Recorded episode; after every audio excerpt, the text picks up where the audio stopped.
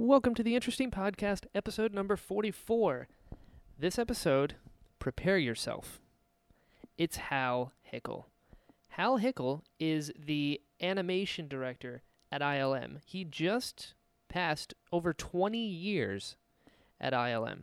Like, like guys, guys, this is not a drill. All right? And he has the craziest, coolest stories that is I'm so excited for you to hear them. And he's such a great dude and we got along so well. And I'm just so thankful for all the work him and everybody at Lucasfilm and ILM are doing. Um, as I'm sure you are as well. Uh, but he started like doing little stop motion things when he was a kid. Saw Star Wars, dreamed one day of working in the movies, and then went through other stop motion stuff, worked at what later became Laika, worked on Toy Story with Pixar, guys. This is not a joke.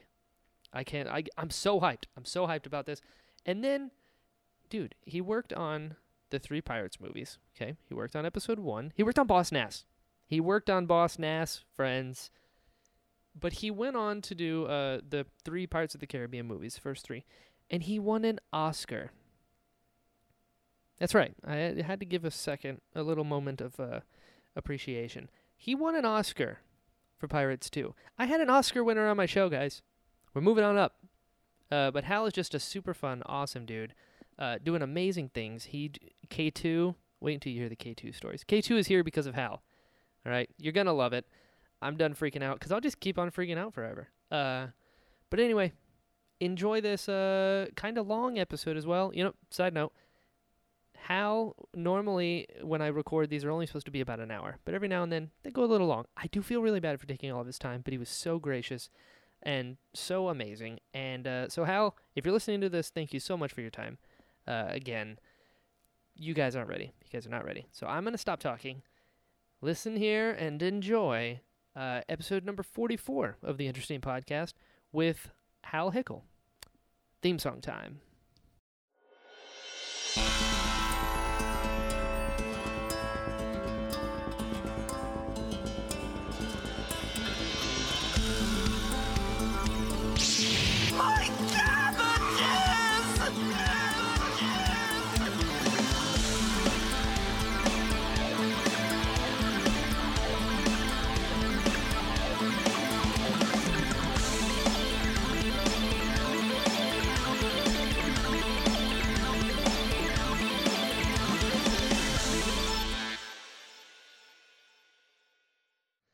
So you listened to the Christopher Patrick Nolan episode.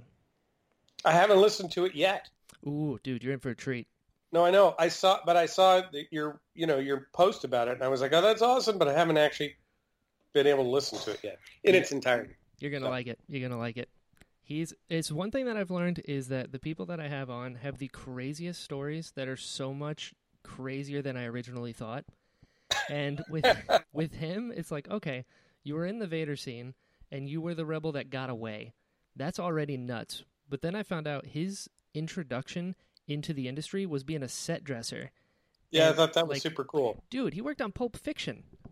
What? Yeah, to go like to be from Ireland, end up in Los Angeles, work on Pulp Fiction, flash forward twenty years, and you're running from Darth Vader. I take it back. I have listened to the whole episode, um, and yeah, his story is really cool. Yeah, Sorry, it's been a bit of the last couple of weeks have been a bit of a blur. sure, um, sure. Lot going on, um, but yeah, no, I love his path. It's so um, weird. Visual effects is like that. Uh, There's people always ask me, you know, well, how, you know, what's the best way to get into visual effects? And I mean, now there's a lot more um, schools, like especially like vocational oriented schools than than when I was growing up. But what I like about visual effects is you you always meet people who've come into it from such crazy, uh, odd paths. You know, Oh like yeah, all over the map. But anyways, yeah. for sure. Where where are you from? Uh, my childhood was split between Southern California. I, I lived in Riverside, which is east of LA, Cool. um, until I was 10. And then we moved to Colorado to a little tiny town called Shawnee, which is up in the Rockies. Um, my, my dad, my dad's dad was a cattle rancher. My dad was a high school English teacher, but we moved out there to uh, take on the work of the ranch as, as my granddad was getting on in years. So we lived there for a while. And then um, later on, I ended up in Portland, Oregon, with my mom. and was there for a good, I guess, 15 years from sort of high school, early adulthood, um, and then moved to the Bay Area at the beginning of 95.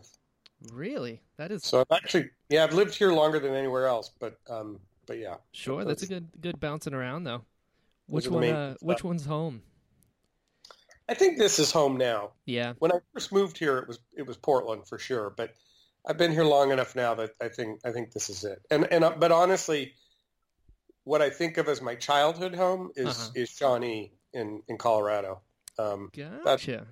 that's a lot more firmly embedded in my mind, and because I was older, I guess. Um, but then then the um, then the ten years I lived in in Southern California in Riverside. Sure, that makes sense. I have never been to Colorado. I'm going to Colorado later this year, though.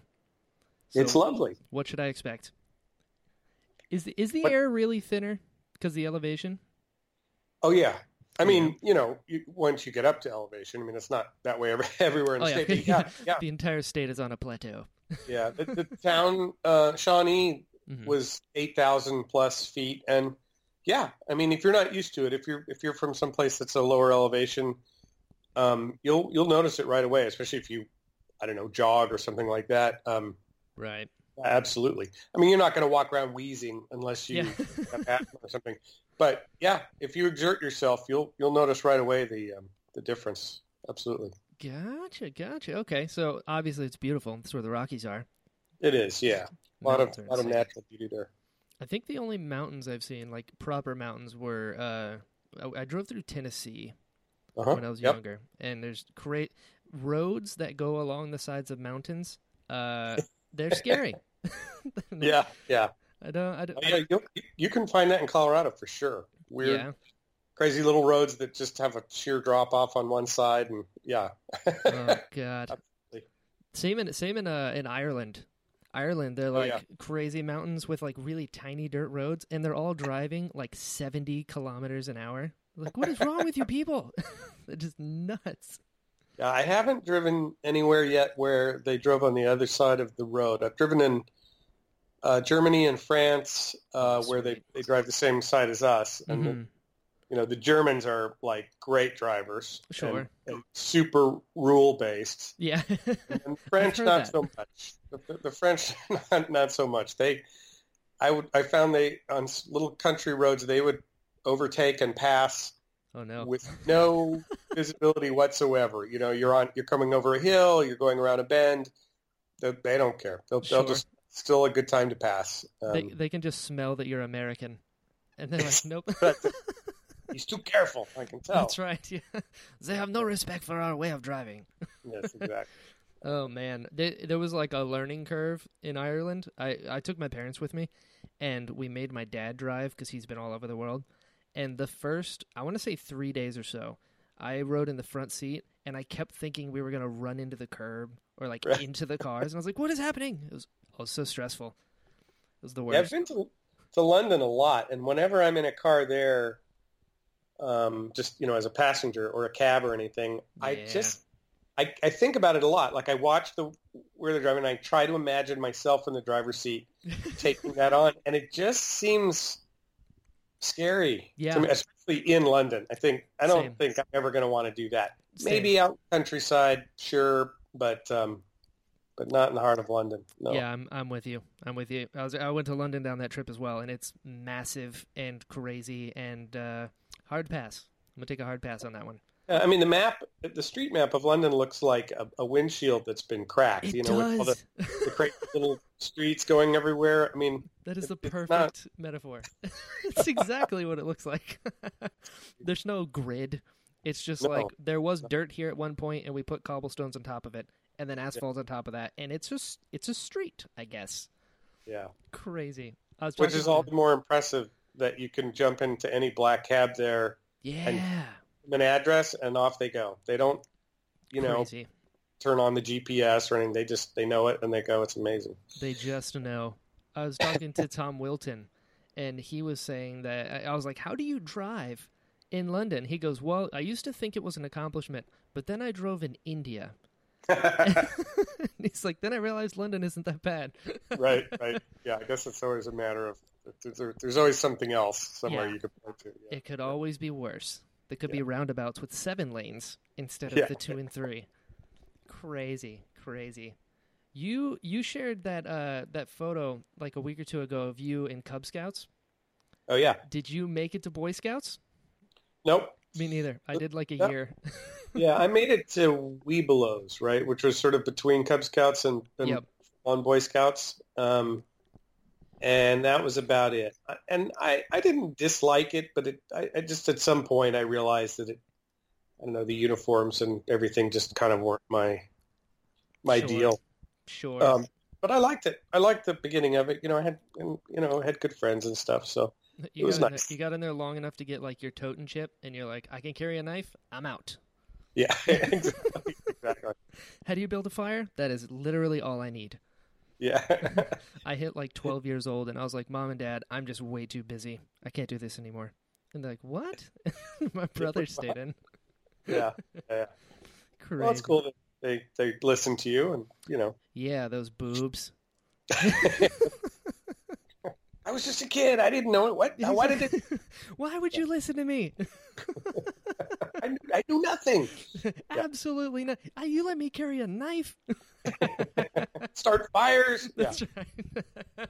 That's all you need. That's that is the perfect remedy for anything a child is going through. Weapons and fire. Yeah. So horrible.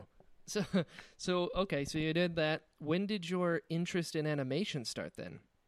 Um, around then, a little before then, I I Makes got sense. interested because I saw King, the original '33 King Kong on TV. Yeah. Still living in Riverside in Southern California. I saw it on TV, and I was really uh, angry about Kong's treatment in the film. You know, kill him, and it really upset me. Fair. And so I my mom helped me write a letter to the local TV station who I hel- I held accountable for this and um I I think she actually mailed it. I don't know for sure. I mean she she helped me write it for sure and I, I think she actually put a stamp on it and threw it in the Sure. mail. It went in but the mailbox. Don't know if that- it went anywhere. yeah. I started to get um really interested in how the film was made. And of course this was you know well before the internet or anything like it. And Sure. even the local library generally didn't have a lot of information, but I did find ultimately a couple of good books about the making of King Kong. Uh, there were two books. One was called The Making of King Kong, and the other one was called The Girl and the Hairy Paw. And they were big, um, you know, sort of coffee table-ish making of books with lots of pictures and lots of discussion about how stop motion worked and all that stuff hmm and that got me hooked. That that's what got me interested. So it was that, and then I, you know, I would start to watch. Uh, well, I was already watching. My brother and I both loved, um, you know, like the old Universal horror movies, or Sure. really any science fiction or creature movie that would be on TV back then. Um, so naturally, I started to see Ray Harryhausen's films and recognized that that was also stop motion, and and became an, an instant fan of his. Um, Sure. and so that's how that's how it started. And I uh, got a Super 8 camera along the way, and and started to make my own puppets and stuff. Really? Yeah, and that was all before Star Wars came out. So that was early 70s. Yeah. Um, so I was making making stuff. Nothing. I mean, you know, no epics or anything. But I would just take my camera out and spend an hour just shooting some little stop motion thing or, or other, and and then decide to do something else. You know, Sure. and other stuff. So, but I was, you know, I learned the basics of stop motion and would read everything I could get my hands on. There wasn't even Cinefex then. It was just, you know, if you could find books about it, um, you know, you were lucky. Uh, and then some point right before Star Wars came out, Starlog magazine appeared, and it Ah, wasn't yes. about filmmaking, but it was about science fiction stuff. And then occasionally they would have articles in there about movies, and sometimes those articles would be about special effects. And so there was that as well, Right. Uh, and and, and a few other. There was Cinefantastique as well, which was which also had good articles on effects. So. Sure. Yeah. That's, That's crazy. A lot of people for, that I've talked to, like King Kong was the start for Yeah. a ton of stuff. I think even Mark Hamill, like one of his big things that got him into movies and creatures was the original King Kong. Tom That's- Spina, same thing. Yep. That's nuts. So what was the what was the puppets that you made? I made it. Well, the first puppet I made was King Kong. I still have it. It was a um, what? it was a GI Joe, right? Which back then GI Joes were about they were one six scale, so they were about I don't know eight or nine inches tall Sure. or so, seven or eight inches tall. Mhm. Um, these you know plastic jointed figures, and so I got one of those, and my mom helped me make like a basically a gorilla suit for it out of this kind of brown fuzzy material. That's awesome. And I had a mo- I had a model kit of King Kong that Aurora made, and I took the face piece off of that and I put it on the, you know, the face of my Kong, hmm and and so that was it. I would animate him shuffling around and kicking over Matchbox cars and climbing cardboard buildings and stuff. What? Yeah. That is crazy. And you did this. So explain to me the Super 8 because I know it's the old camera, but I've never used one. And doing stop motion, uh, what I know of it is is just pictures, pictures instead of frames, so it moves. Does the Super 8 work that way as well? We had to like take it, move it, take it, move it. Yeah, Super 8 was a was a film format. So, Mhm. you know, regular before we everything went digital, regular movies are usually thir- on 35 millimeter film. Right. The film itself is 35 millimeters wide. Um, and then, of course, you have occasionally 70 millimeter films, and the film's twice as wide. Um, but there was a there was a you know a consumer grade film format back in the day called Super 8, and so it was eight millimeters wide, and so of course the image was very tiny and of a lower quality than what you'd find even on 16 millimeter, but certainly less than 35. But it was good enough for you know family shooting their home movies. Yeah, of course. And some of these, yeah, and some of these cameras, these Super 8 cameras, had a uh, an option on them where you could shoot a single frame at a time. Not all of them had Ah, yeah, the kind that had that capability. Gotcha. You set up your movie camera and your lights and your little set, and you move your puppet a tiny little fraction and shoot one frame, and then move it a tiny bit more and shoot one frame, and uh, you know so on and so forth. And then when the film is played, you know at speed, you get the illusion of, of movement of life. So Sure. Okay. And this was even before Star Wars. oh yeah, Ahead of the curve, my friend. Ahead of the curve. so when Well- Star, when Star Wars came out, you're a kid. What was that like?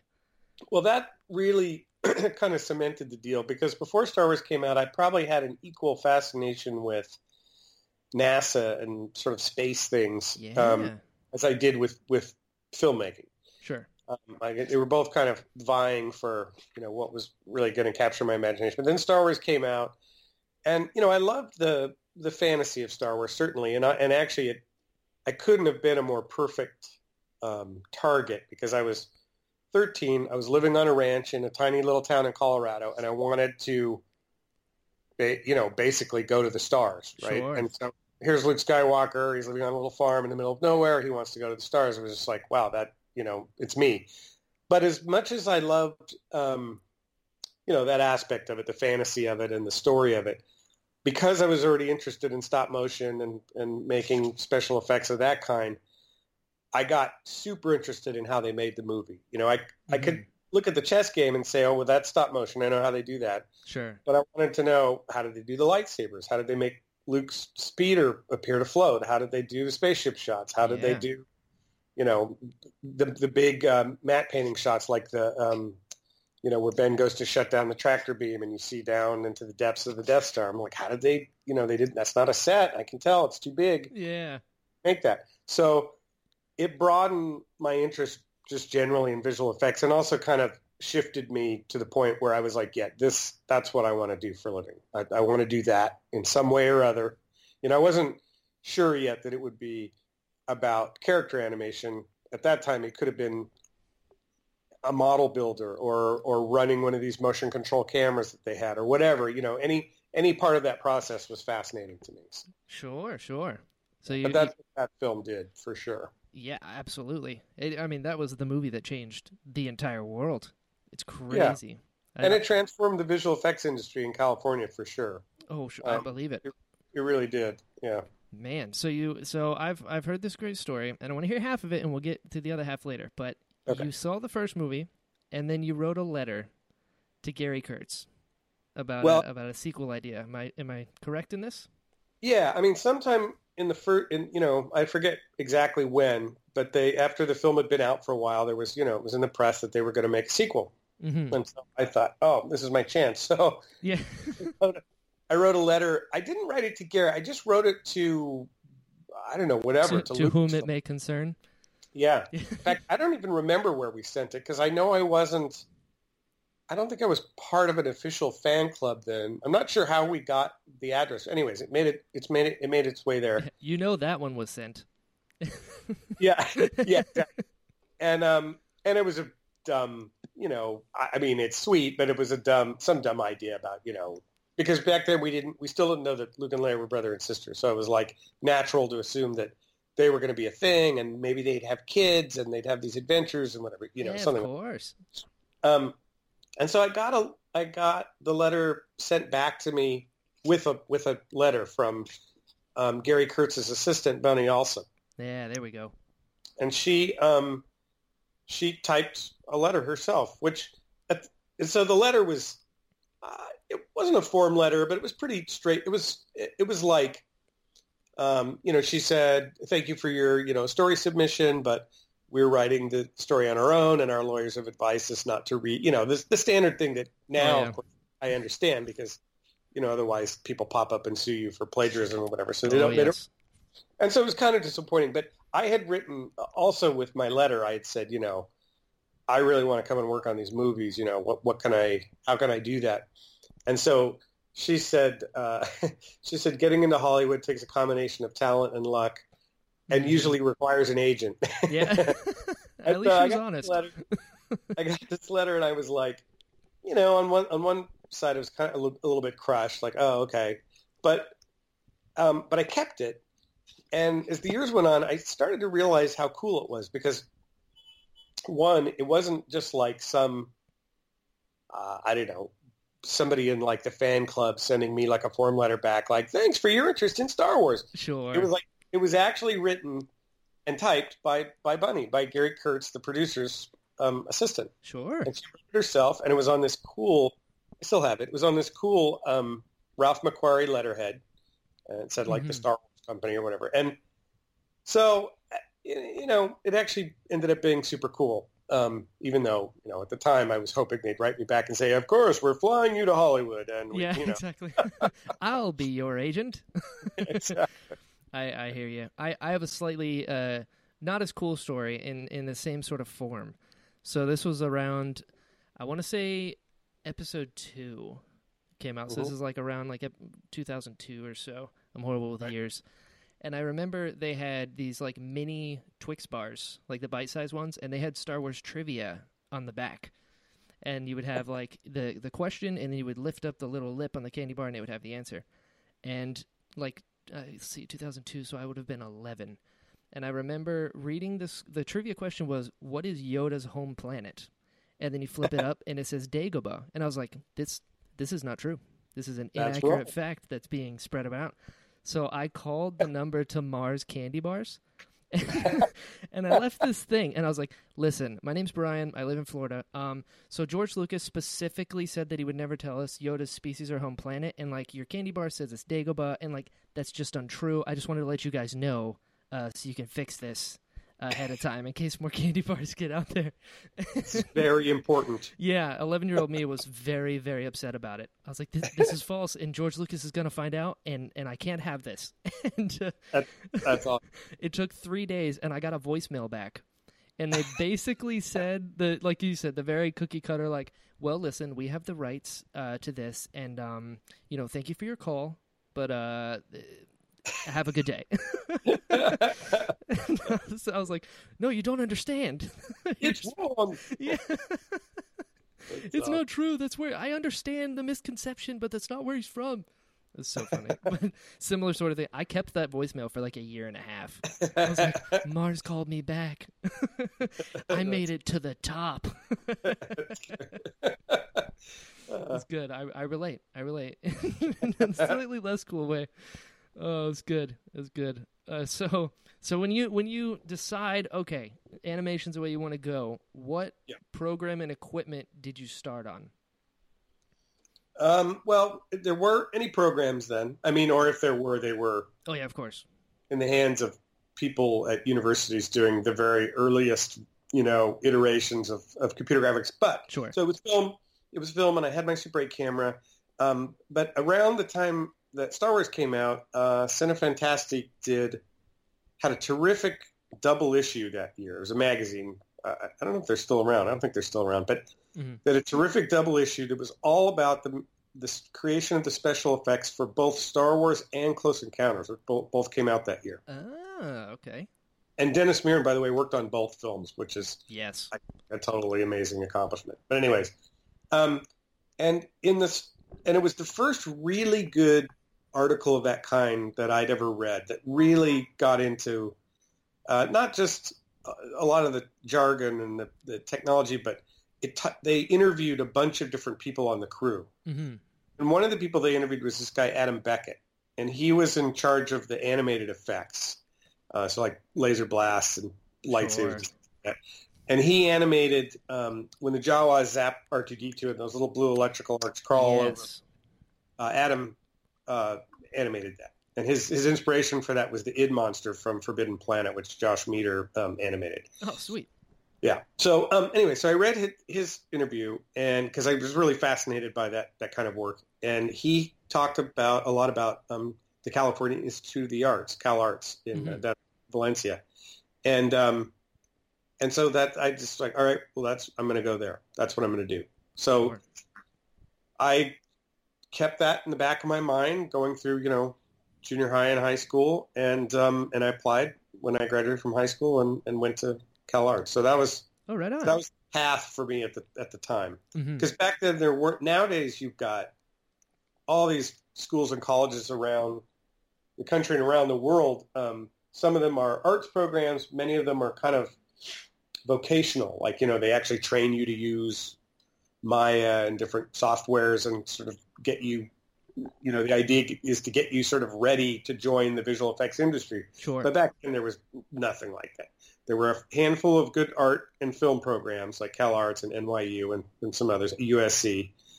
But there weren't any places that trained you to work in visual effects. That just didn't exist. And there was darn little that would train you to work even just as an animator. sure. Right? Cal Arts had quite a good animation program. And um, anyway, so, so I ended up going there. Gotcha. Okay. Okay. That's pretty cool. I mean, it, it's one of those things when you get the path laid out for you. And Cal Right. Arts, Cal Arts, how was that? What like uh, having an interest in it for so long, and then you're starting down this path and you're learning all these new things. That must Well, be pretty cool. the, so now, now here's the needle scratch moment. Of course, of course, you're right. Um, I loved Cal Arts. Absolutely loved it. But Um, I sense a but- but. yeah, there's a but. So this is 1982, 83. Um, there isn't, uh, Reagan had slashed a lot of um, Ah, yes. student aid, Mhm. and my folks didn't have the the funds to just pay for my college outright. So my year there was mostly college loans, and Oh, and I was terrified sure. because it wasn't like it wasn't like I thought, oh well, I'm, yeah, but I'm going to get out of here and I'm going to make so much money. right. uh, there was no expectation of that. I, I wanted to work in film and in visual effects because I loved it, but I didn't have any expectation of making tons of money. And so the debt really terrified me. So I ended up, I ended up uh, bailing out after the first year, which was crazy because I wanted to go there for years and years, and I did. I loved it there. It was great. right. And and to be honest, for pretty much the whole decade following that, so like pretty much all of the '80s, hmm I frequently would think about returning to Cal Arts and, and think, you know, I, you know, maybe I really messed up and maybe I should have stayed, you know, I, Sure. I, uh, and I still don't think,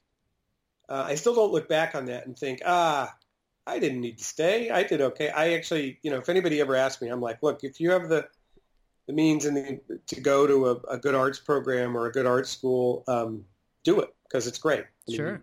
you're around a bunch of like-minded people. You can grow as an artist, and you know for all those reasons. Um, Of course. so I still totally recommend it. It's just at the time it just didn't seem doable to me. It seemed scary to to, to be incurring a bunch of, of debt, and uh, so yeah, so I bailed. Gotcha. So wait, you only your only schooling was Cal Arts, or you went somewhere after that, or Nope, that's it. I'm an art school dropout. wow? And I should get a T-shirt that says that. Except, like I said, I I'd like to encourage young people Yeah. to get education, so I don't want to walk around looking like I'm all proud of it. But yeah, I'm an art school dropout. That is Um, incredible. So yeah, so I went back up to Portland where I had been, you know, living at that time before going to Cal Arts, and got work at a little uh, animation studio there that did uh, motion graphic stuff like titles and logos and things like that. And um, and that was my first uh, working experience in the industry. Was what? there? Yep. That is crazy. So you have 80 one one year of 80 Cal Arts, kept going, and dude, you just hit. Congratulations, by the way, over twenty years at ILM. Yeah, What? yeah, yeah. First 20 off, last- thank last you. I appreciate your work, as as you know. Uh, so wow, that is that is amazing. It just goes to show some things are just you know they're just meant to be. So yeah, and, you know, I didn't, I didn't, I wasn't sure I was going to end up there. I worked at that one little shop for for four years, and then I ended up working at Will Vinton Studios in Portland for another six and a half years doing clay animation. They they've since become um, Laika, you know, the studio that did What? And Kubo. hold on, But before that, they were Will, Will Vinton Studios, and I, I was there for six and a half years. And you can't just gloss over this, Hal. You you- you're telling me you you Cal Arts for a year, and you're like eh, and then you go and do some titles, and then you work on what became Laika.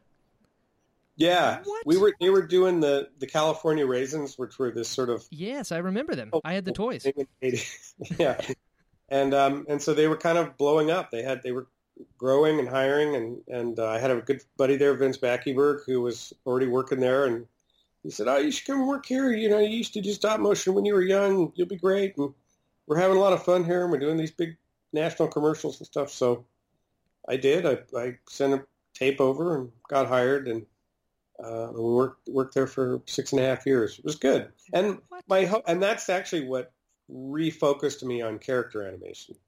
And I, Okay. and um, I mean, I still kept active with the other aspects of visual effects that I liked. Like, for instance, Sure. um, you know, they did stop motion animation there, but stop motion animation requires cameras that can move incrementally as well. If, if you have a, a camera that's moving during a shot.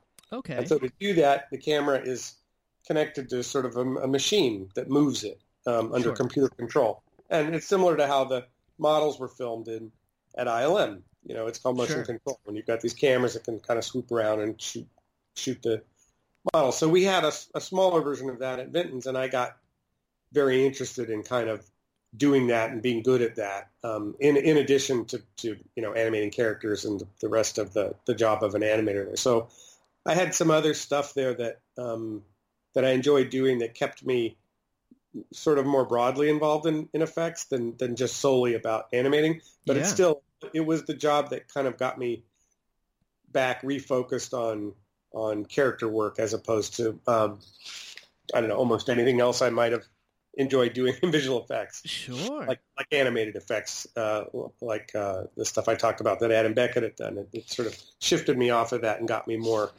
more focused on characters, which was good because then that job led to a stint at Pixar, and then from Pixar to, to ILM. Dude. What? I Wow, I didn't know that at all. I'll have, Yeah. I'll have you know, one of the only movies that ever made me like legit cry was done by Laika, and it was Kubo and the Two Strings. That's So, great. uh, yeah. Oh, dude, that, that that movie wrecked me. It's horrible. It was horrible. At the end, I just like kept crying and I couldn't stop. And I was with my fiance. I was like, "We need to talk about something else." Just, horrible. So Laika, thanks, but no thanks, but thanks. that is Yeah, nuts. the irony is that um, so you know when I left CalArts and I went to work at this motion graphics house, I was really interested in that kind of stuff, motion graphics, backlit graphics. So Yeah, it'd be stuff like um, the Stargate sequence in 2001, yeah. or the kinds of logos they used to have on network television with like streaks and glittery stuff and all this. Anyways, I was I was interested in all that, hmm but right when I started to actually work in that in the early 80s was right when the whole technique for doing that kind of work was changing over from the way we were doing it to computer graphics. It was like the first thing that computer graphics really made inroads in, um, all broadcast graphic stuff. So all through the 80s, I kind of watched as the kind of work I was doing was kind of slowly being taken over by computer graphics. And I didn't really have any way, it seemed to me, of, of getting into that. I, I didn't know much about computer graphics. And back then it was very specialized. You couldn't just like go out and buy. I mean, the Amiga did come along somewhere in there, but whatever. Anyways, it, I, I kept I kept it the more traditional stuff. Anyway, so toward the end of that, then I shift over to, to Vinton's and I start doing stop motion and I start thinking, this will be my path to working at ILM or working for Phil Tippett or whatever. I'll be a stop motion animator Yeah. or or maybe a motion control camera operator. One of those two things, because both of those were still a big thing. Right. Then, right in the middle of my time at Vinton's, what happens? Jurassic Park comes out. Yes, changed everything. Yeah, and I'm like, okay, now I don't even know what I'm going to do for a living because now com- now computers are doing this other thing that I wanted to do, and I still don't know any more about them. Sure. The only the only um, real contact I had with computers was was with the, the PCs that ran the um, the motion control cameras, and they just used a single piece of software. It was a stuff called Kuper Controls, and that's Mhm. that's all I knew. I just I knew how to work that, but I didn't know broadly about computers or, or anything about com- computer graphics. But I started to, you know, try to read whatever I could get my hands on and read every article of Cinefex and et cetera. Um, and and but you know, again, like I said, at that time it was a little doom and gloom because I was just thinking, you know, these are all people with computer science degrees and they're wearing lab coats and you know, yeah, this, yeah. and I can, I'm not good. I'm thinking it's not realistic for me to go back to college at this point and try and get, you know, right. anyways. And then um, this is uh, late '94. Mhm. Um, Pixar was getting a little bit behind on Toy Story, and they needed more animators. And um, some of the animators they had hired there in the Bay Area, here in the San Francisco Bay Area, were Sure. former stop motion animators. Some of them had come from Skellington and were, you know, needed work before James and the Giant Peach was starting up, and some of them had also come from a, a, a stop motion TV series that was shot at the Bay Area that was called Bump in the Night. Oh, so- yes. I remember Um, Up in the Night. And so one of these stop motion animators knew one of the animators at Vinton's and, and called her, um, Teresa Drilling, and called Teresa and said, hey, you know, we really need anim- animators. Do you have any interest in this? And she didn't. She loves stop motion. She's still, she's brilliant at it, and she still does it to this day. She directs now, and she's really good at it. And she just didn't have any interest in computers, computer graphics, but she knew that I'd been trying to kind of wrap my head around it and figure out how I could still kind of move forward. Sure. So she said, hey, you know, you should send a reel down. Apparently they don't care if you know anything about computers. Their software is used, you know, uh, artist friendly, and um, they'll they'll show you how to use it. So so I sent a reel down from Vinton's, a reel that, by the way, I could never get hired today with. Of course. Of course. But they were pretty desperate, and um, and so it was a massively lucky break for me. And I, I got hired. I, I was working animating on Toy Story, and and it turned out that um, this thing that was seemed so scary and was going to basically, you know, put a stop to the career I wanted to have, I actually liked it. I liked Sure. animating in the computer. It was interesting to me. It wasn't just something I was doing grudgingly so I could have a job. It was actually, I thought it was cool. I liked it. I was excited. I liked the movie a lot. I mean, I liked Pixar. Oh, yeah. And the other thing I learned is that um, the motion control camera work I'd been doing actually prepared me for animating in the computer in a way that I, I had no idea it was doing. Really? Because because if you picture, and there are a lot of different configurations, but a Yeah, typical motion control camera is you have you have a pair of, of metal tracks on the floor, hmm like a tracks. But they're they're metal. Right. And sitting on top of that is a, is a rig that, that rolls on those tracks. And, and on that rig, you might have kind of a tower with a carriage that can move up and down the tower. Right. And then a boom arm coming out from that. And suspended from the boom arm is a camera with a pan and tilt head. So you have a motor that controls uh, where you are along those tracks, how high you are on the tower, Mhm. Uh, what the pan angle is and what the tilt angle are of the, of the camera, and then probably another motor to control the focus of the camera. okay. So that's, I don't know, what, six, five, six axes of motion. right. And then all those motors are plugged into a big box, and that box is plugged in the computer. And the computer, you have software. And so what you do is you have this controller, and you, you drive the thing down the track, you raise it up, you tilt the camera until it's framed on the thing you want, and you set values. You set keys on all these values on the track, on the tower, on the pan, on the tilt, on the focus. And then you go, all right, so four seconds later in the shot, um, I need, you know, 96 frames later, I need to be uh, down at this end of the track, and the camera now needs to be down low, and I need to be panned over here and tilted up, and the focus Sure. is set here. and then the computer does the in between those two positions. It figures out how to get the camera from there to there. And then if in the middle of that move you're like, oh, but the framing isn't so good here in the middle, then you set more keys, you adjust the pan, and you set some more keys in the middle, etc. That's how you program a motion control move. Sure. Well, that's how that's how you animate a character in the Oh. computer. You move like the it's like a puppet. You pose the puppet on frame one. You go, all right, this is how he starts the shot. You go forward maybe ten seconds, and you create another pose, another key pose, and you set key values on all the parts of the puppet. You know where the foot's sitting, where the wrist is, where the head is, hmm and then and a little further and a little further. And you don't do every frame like stop motion. You just do these key poses. Sure. And then the computer fills in in between, and that looks terrible because the computer can make things perfect. Of course. And you go back and you do breakdown poses, and you and you massage the splines, you know, the, the the lines that connect these key poses in the computer software hmm until the motion looks like what you want. And so when I got in there, I was like, oh, this is like programming a motion control camera move, except it's a character. And so I was able to take the experience that I'd had at Vinton's of animating characters plus this motion control camera stuff and put those together. And it was like, oh, I'm actually kind of, kind of prepared for this, you know. So it was a good, anyways. And then the irony that this thing that was going to take over my career and ruin it, it being this great door opening, right, and this awesome opportunity. So, you know, it was, it was that was that was all great. Sure. Well, I mean, I love that adage. You know, luck is preparation meets opportunity, Yes, and that's Yep. that is a truth that I constantly run into having people on this show. It's, Right, uh, yeah. That's incredible.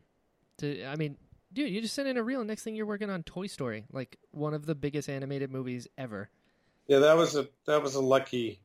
It was a lucky break for a lot of you know, for the obvious reasons in terms of career and moving up and stuff, but also just to get a chance to work at Pixar when it was tiny and it was their first feature and Yeah. that film. You know, that I look back on it now, like you know, that was a real stroke of luck, and I'm very, very happy. Sure. And then, so actually, that's pretty crazy. So you worked on, and I'm, I'm going to jump ahead a little bit, then I'll come back. You worked Yeah. on Pixar's first feature and, correct me if I'm wrong, ILM's. The Uh, animated. the the first animated. animated feature, yes, that's true. Yeah. What? How? This is pretty cool. This is pretty cool stuff. Dude. Yeah, so we'll we'll get there. We'll get there. All right, So- okay. What was so then how did you get from Pixar to ILM? Just another send your reel opportunity or Well, so you know, at that point now, I'm living in the Bay Area, so I'm just across the bay from where ILM is. Sure. Um, and a few years before that, around the time that ILM was making Jurassic Park, uh, actually, no, I take it back. Before they started on Jurassic Park, when they, I think, right after they'd finished the work on T2, on Terminator 2, Oh, yes. um, Will Vinton, who, who owned and ran the studio in Portland I worked for, Mhm. he and some other folks in Portland started um, a really good filmmaking conference. Actually, it was it wasn't just about filmmaking, but it was called the Portland Creative Conference, and they would invite you know creative, interesting people from a lot of different walks of life to come and speak, and it was really a cool thing. And the very first year they did it, um, they had this great roster of speakers: um, Spike Lee and Caleb Deschanel, the the uh, director and cinematographer, um, a bunch of other great people, and and Dennis. Dennis Muren was one of the um, speakers.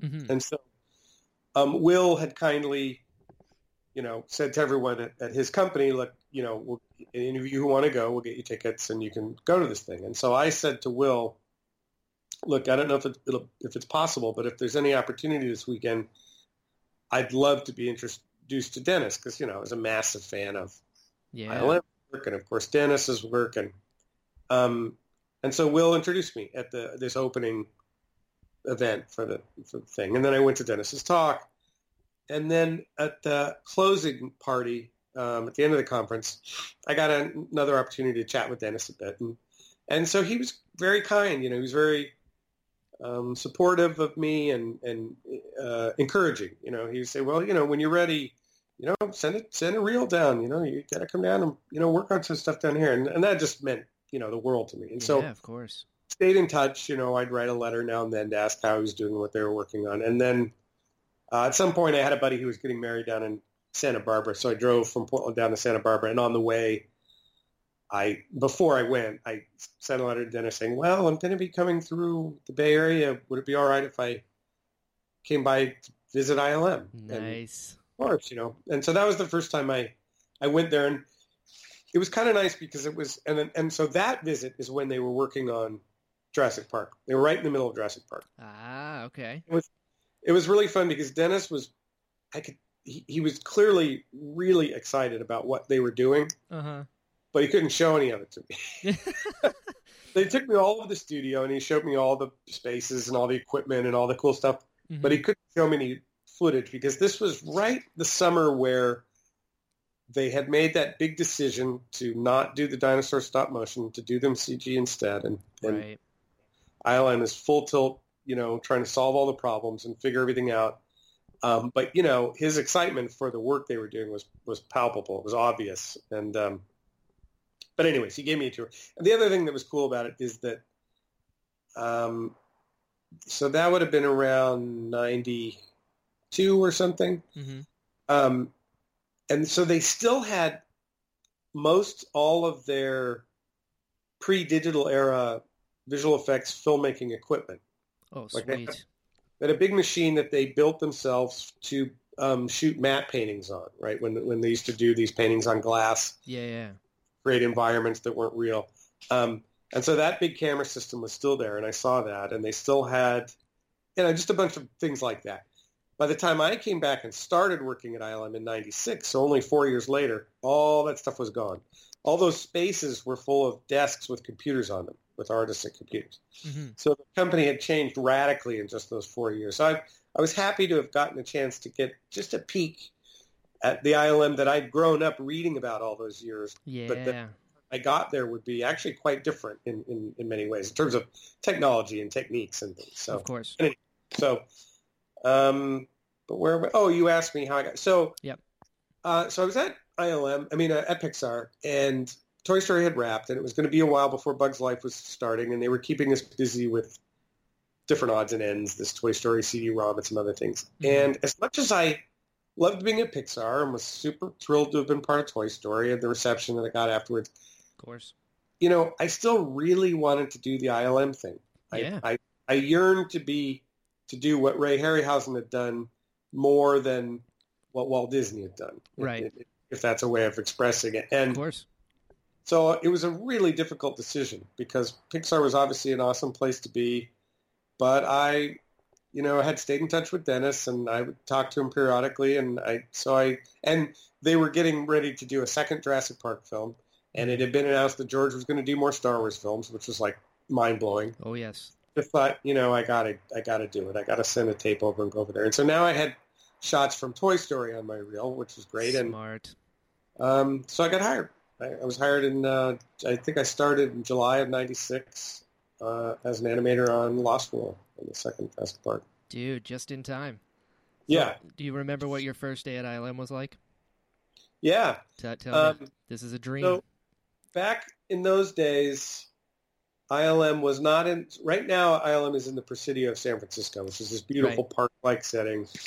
Um, but back then, from the time, okay, go back a little further. Mhm. When they did the visual effects for the first Star Wars, Yeah. ILM wasn't a company. It was just the it was just the visual effects unit for the film. hmm They rented some warehouse space in Van Nuys down in Southern California, and they did the effects for the first film. So it's a big success, and now George can move all his filmmaking operations back up to Northern California, where he prefers to work and live, where he'd Mhm. made American Graffiti and THX, et cetera. And so ILM moved up there as well to some light industrial space uh, in a town called San Rafael, which is about, I don't know, 15 minutes north of San Francisco in Marin County. Right.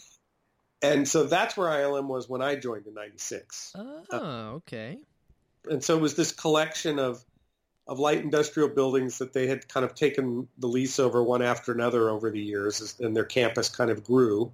hmm And they had stage space, and they had a model shop, and a wood shop, and a machine shop, and they had all these all this space for all these desks with computers on them, and you know all the things they needed, and a screening theater and all that. Um, and so that's where I went to work that first time was at, at that location, and that to me was like, this is ILM. You know, this is where they made Empire. This is where they made Jedi. This is Dragon Slayer. You know, ET. Dude. Everything's done here.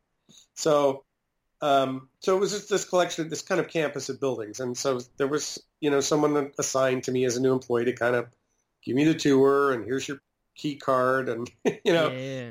at that time they had two portables in the parking lot. You know, like um, like when they have portable classrooms. You know, yeah. like a, a mobile home sort of turned into a Trailer office. looking thing. Yeah, I know what you mean.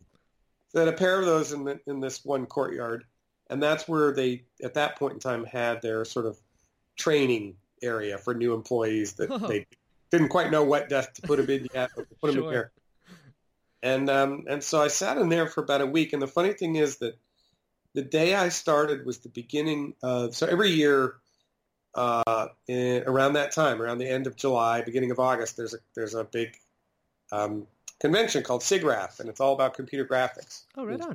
for for years and years, and it was going then, and it was kind of at that time the biggest professional event for people involved in, in computer graphics and and so by extension people involved in visual effects using computer graphics. And so I started there the day uh, that and it was that year was down in LA or wherever it is. I, Mhm. they don't they don't have it in the Bay but anyways the, the thing is tons of people were out that whole week Oh, that week so nobody could really put me to work on anything or even really give me much guidance. It was kind of like oh 'cause- no.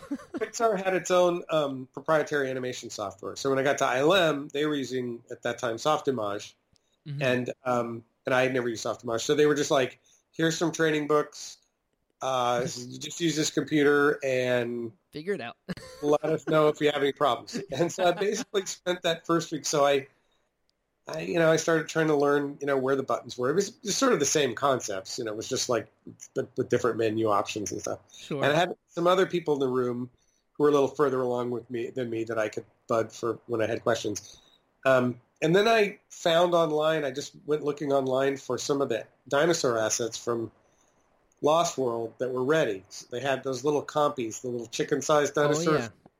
and those were ready and they were rigged. And so I loaded one of those in and just started animating a test with it just to keep myself busy and interested. And Sure. um, and then Randy Dutra, who was the um, animation supervisor on that film, at some point toward the end of that week came through and was like, "Hey, Randy, let me show you something." And uh, and he was really tickled, and um, so I ended up getting crewed on that on that show. And I think Randy liked that I I had a stop motion background too, because that was his background as well, and sure. kind of bonded over that. And he was a great teacher on that on that project. Randy knows uh, way more than than most people will ever ever know about animal locomotion and you know what what how real animals behave and move and their and their physiology and their muscle systems and all that stuff. And he could apply all that knowledge to our dinosaurs, which after all we were treating like animals, not like monsters. So right. we really wanted genuine, real feeling animal behaviors, and uh, it was a master class uh, working under Randy on that film um, in terms of that stuff. So yeah, of uh, course. really great, yeah, great opportunity for me.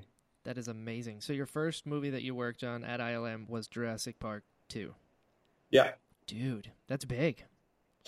it was great. It's what I wanted to work on at, of the films that were in house at the time. Although I, I would say they were also working on Men in Black, which I didn't know anything about until I started working there. Right. Um, and I thought, ooh, that looks cool. they had cool Right. creatures and stuff. But, you know, I really wanted to do dinosaurs, and I was psyched to be on, on Jurassic Park. But uh, sure. What uh what effects did you do on Jurassic Park too? I I did um, I did that little test with the compy, but I didn't end up doing much with the compies. Uh, I think that was Miguel Fuertes was sort of in charge of them. Uh-huh. I did some shots of the stegosaurs. What? The first one where we see them crossing the stream. Yeah. Right Um, and that was really Moore fun. touches it. Yeah, we didn't have stegos in the first film, so it was nice to do something new and fun. Yeah. And I did.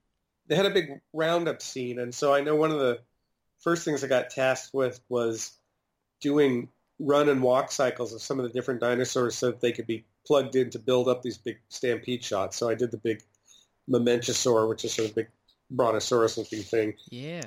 and the so I did something with the Pachycephalosaur, the one with the horny boned head Yeah, that hits the dude through the Jeep.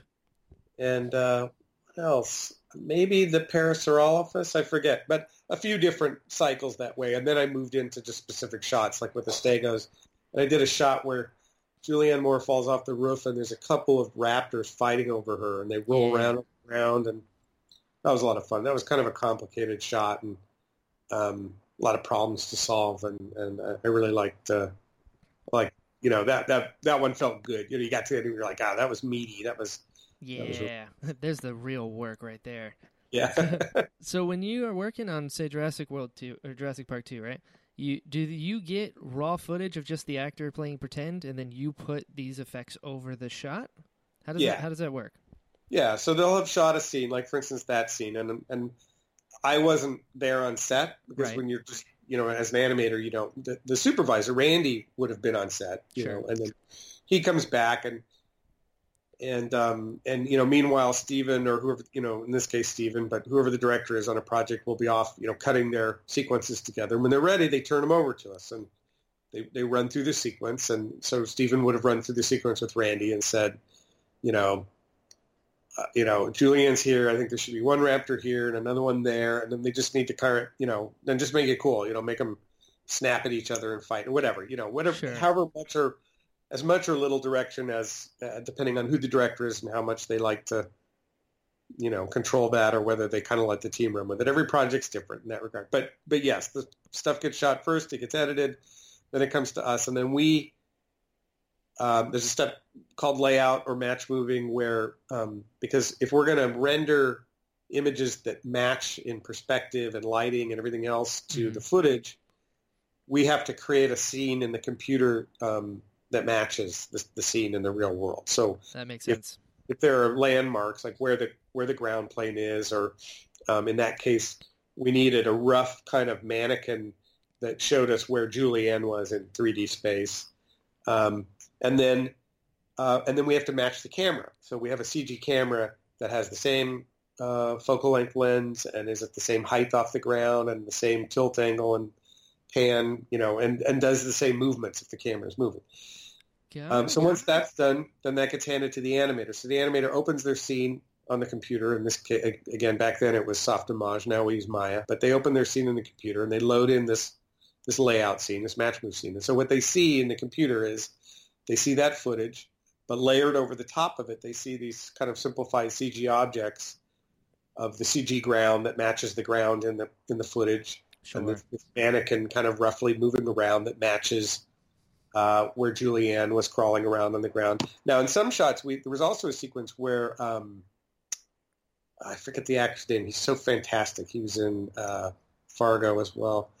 Uh, the guy, that, anyways, the guy that gets killed by the um, the compies. They all swarm all Oh over. yeah.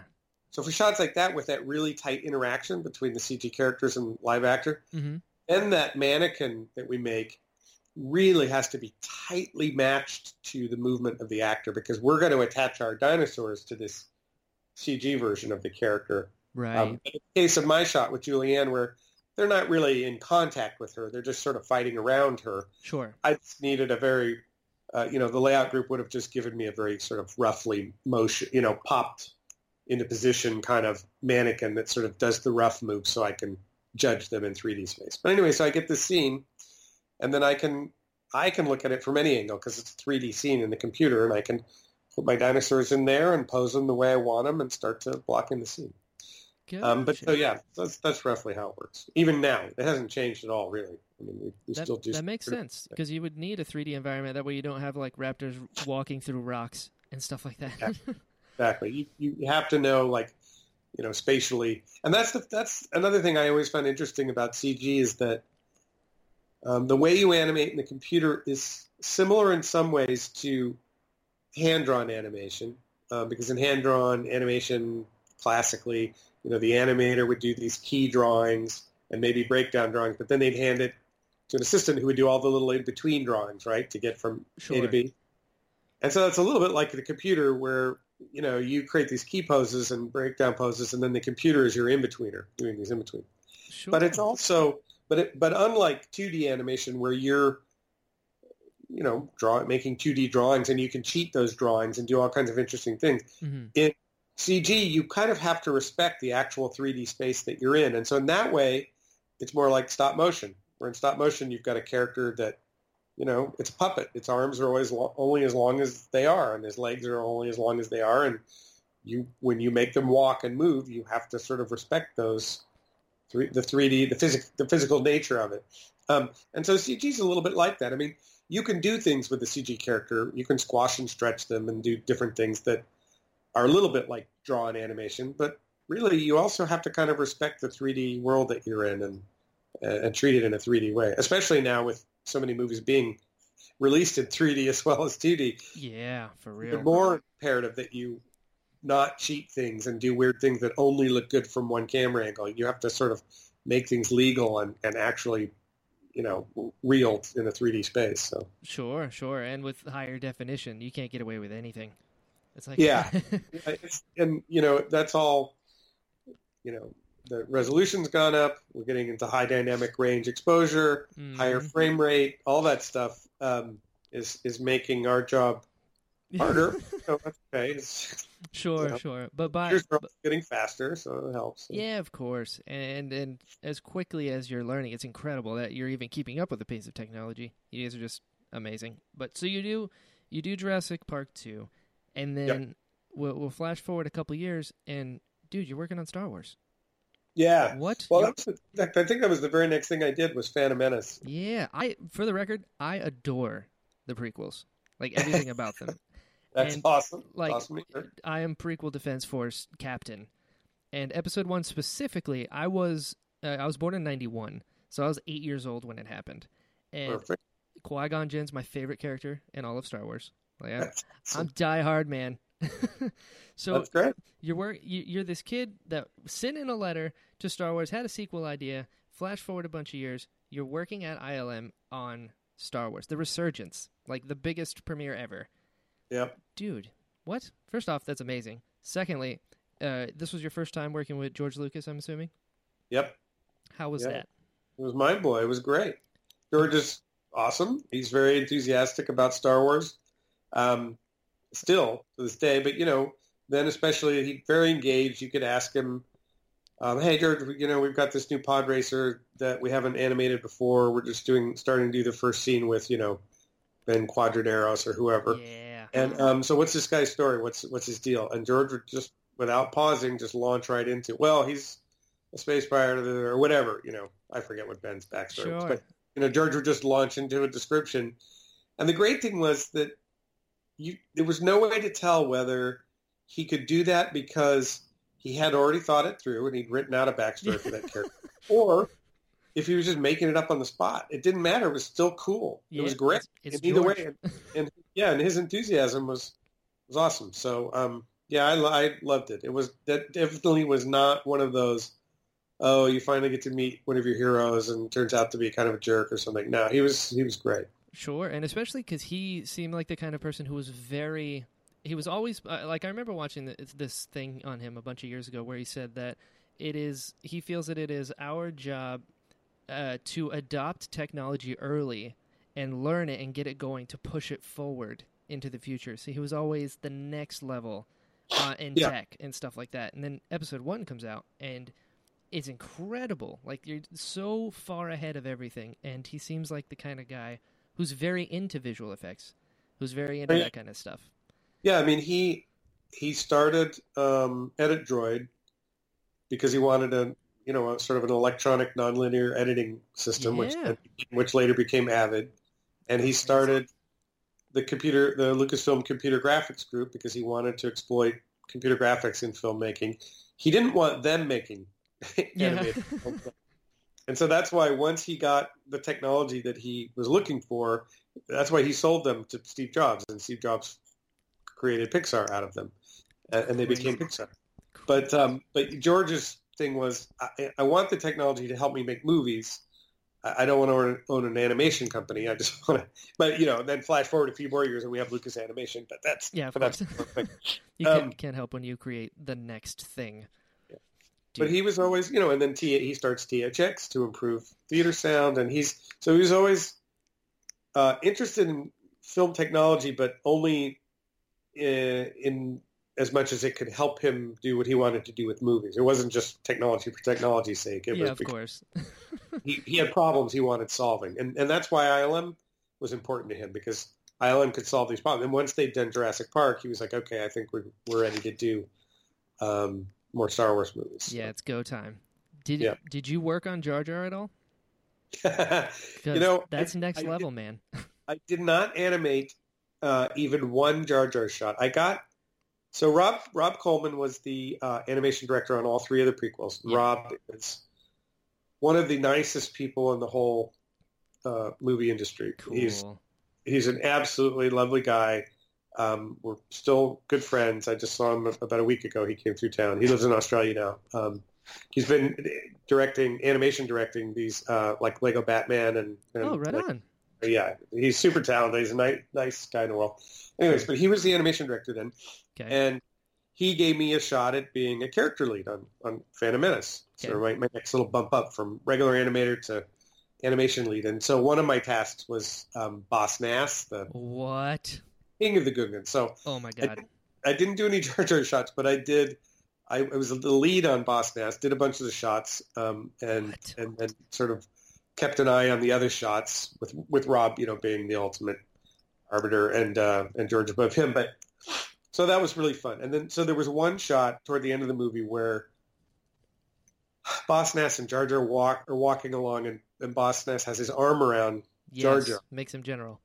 Right, exactly. And we were it was t- way toward the end of the schedule, and we and it was a really long shot, and we needed to get it done as quickly as we could. So we ended up splitting the shot. I did Boss Nass, and this animator uh, Lou Del Rosa, a really talented animator, Lou did Jar Jar. So even in that shot, even though I worked on that shot, hmm I did I didn't do Jar Jar. Dude, I could take credit for no Jar Jar shots. Dude, that counts. First off, I love Jar Jar. I'm going to say it as well. Right. Big fan. Awesome. Big, big fan. Uh, and so you've done these animations, and Jar Jar was like a huge thing, and Boss Nass as well, because you've got an actual actor on set, and you're animating a character over the person as opposed to having the actor and the effect next to it or around it. Right. Like, how difficult was that to turn a person that you're getting footage of into an alien with no like prosthetics? Like I know Ahmed Best had like a little Jar Jar face on his head, and then like Right. sunglasses. Would look up where the eyes are. Yeah. yeah, yeah, yeah. So like Boss Nass, what goes into that effect? Um, you know, we had great reference of Brian Blessed. Now, unlike Jar Jar, there wasn't a Boss Nass actor. Like Brian Blessed did the voice. Really? I But, didn't know um, this. Yeah. So, in fact, Jar Jar was really the only CG character in that film where there was an actor there the whole, you know what I mean, playing him on set that everyone could look at. Oh, Okay. Whereas with Boss Nass, he was more like a traditional animated character where you had an actor do the voice right, and right, we right. had video of Brian um, recording his his the voice part, but he was you know like they do really with any animated film. He was at a he was in a little sound studio at a lectern with his you know reading glasses on or whatever script in front of him. So he wasn't physically acting out all these parts, Oh, okay. um, but still just watching him, watching how his face worked and and maybe hand gestures that he made and things like that. So that was all useful to us, and we could kind of mine that for ideas. But basically, it was just we kind of made him up out of nothing. I didn't know that. And I don't know where the, you know, he has this tick that he does where he goes, Oh yes, and I don't know where that came from. I don't know it came from Brian. script or if that was, if George said, yeah, I want you to do this, or if that was some ad lib that Brian did and George went, oh, that's awesome. I have no idea where that came from, but I when we like it's the last one. the thing we did with him, and it's in the audio, and we're getting the turnover from George. We're, Rob's just like, "What did George? What is he doing?"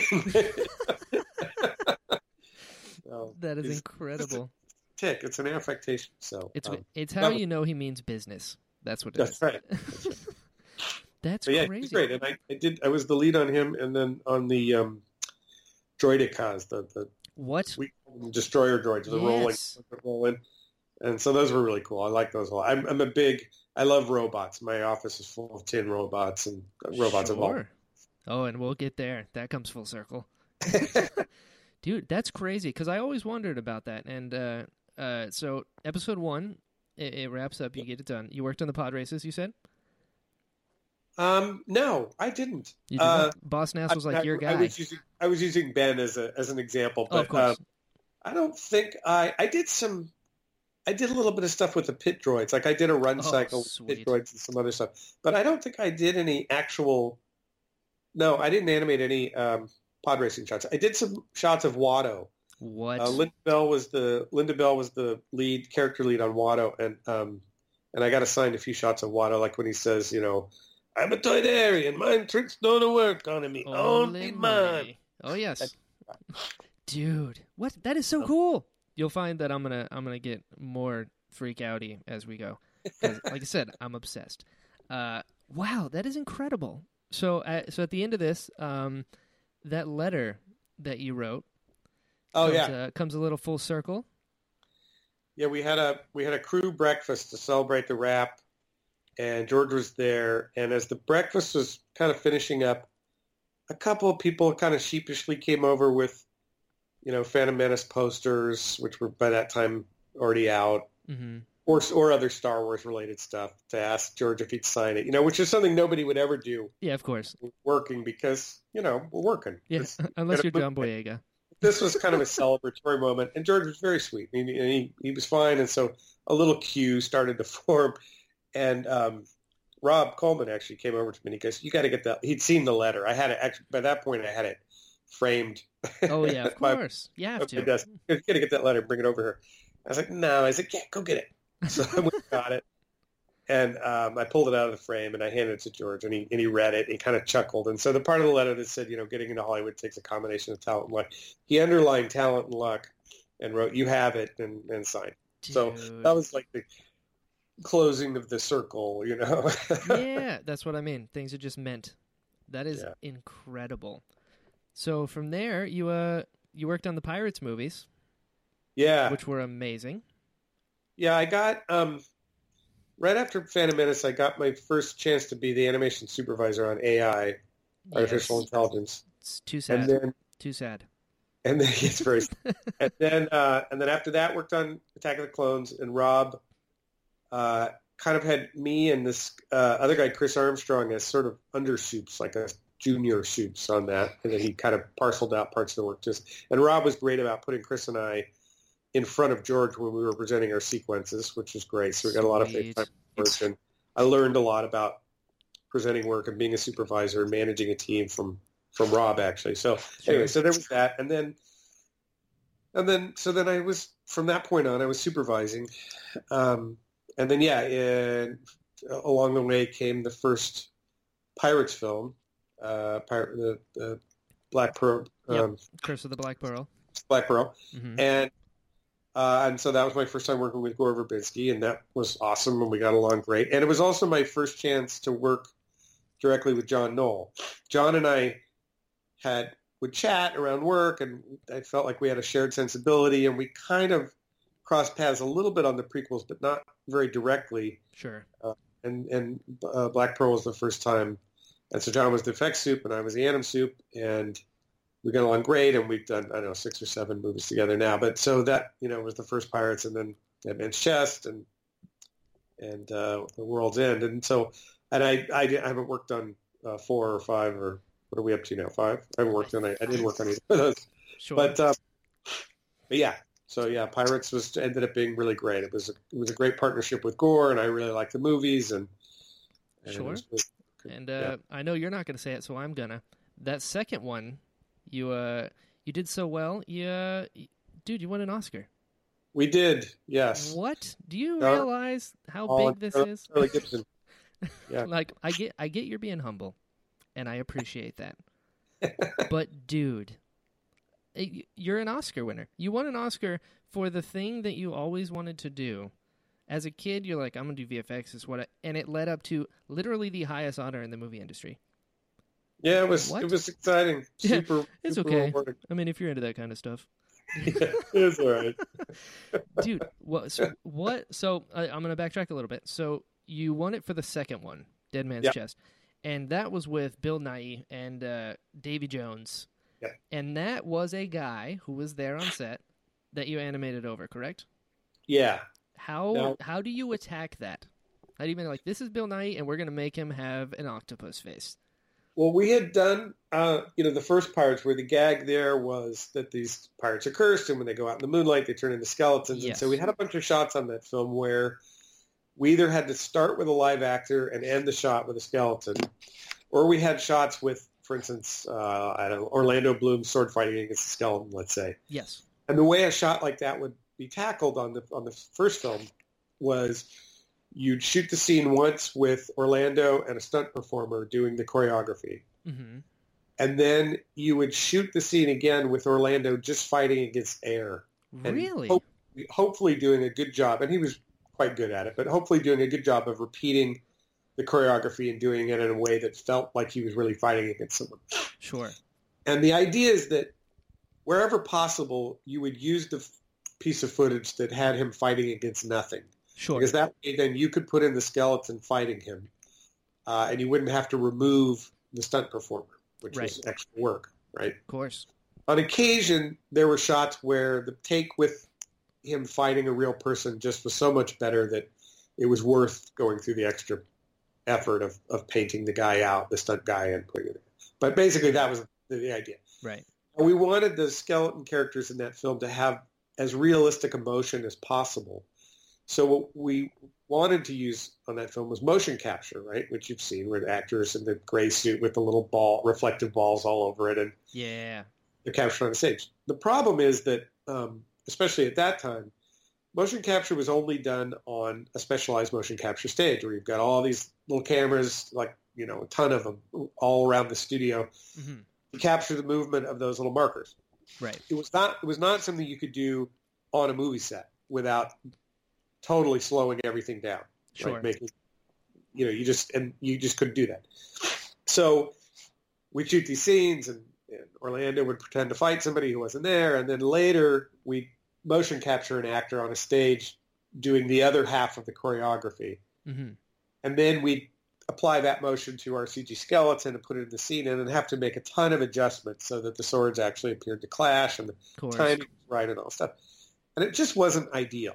I mean, yes, we got realistic looking motion because it was motion capture, hmm but it would be so much better if, for instance, that stunt performer that was fighting against Orlando, if we had a way of tracking his motion, but a way that didn't slow down production and require all this special equipment and all these little cameras so that we could do it anywhere. We could do it on the cave, the treasure cave set, but we could do it in the jungle. We could do it on the ship, wherever.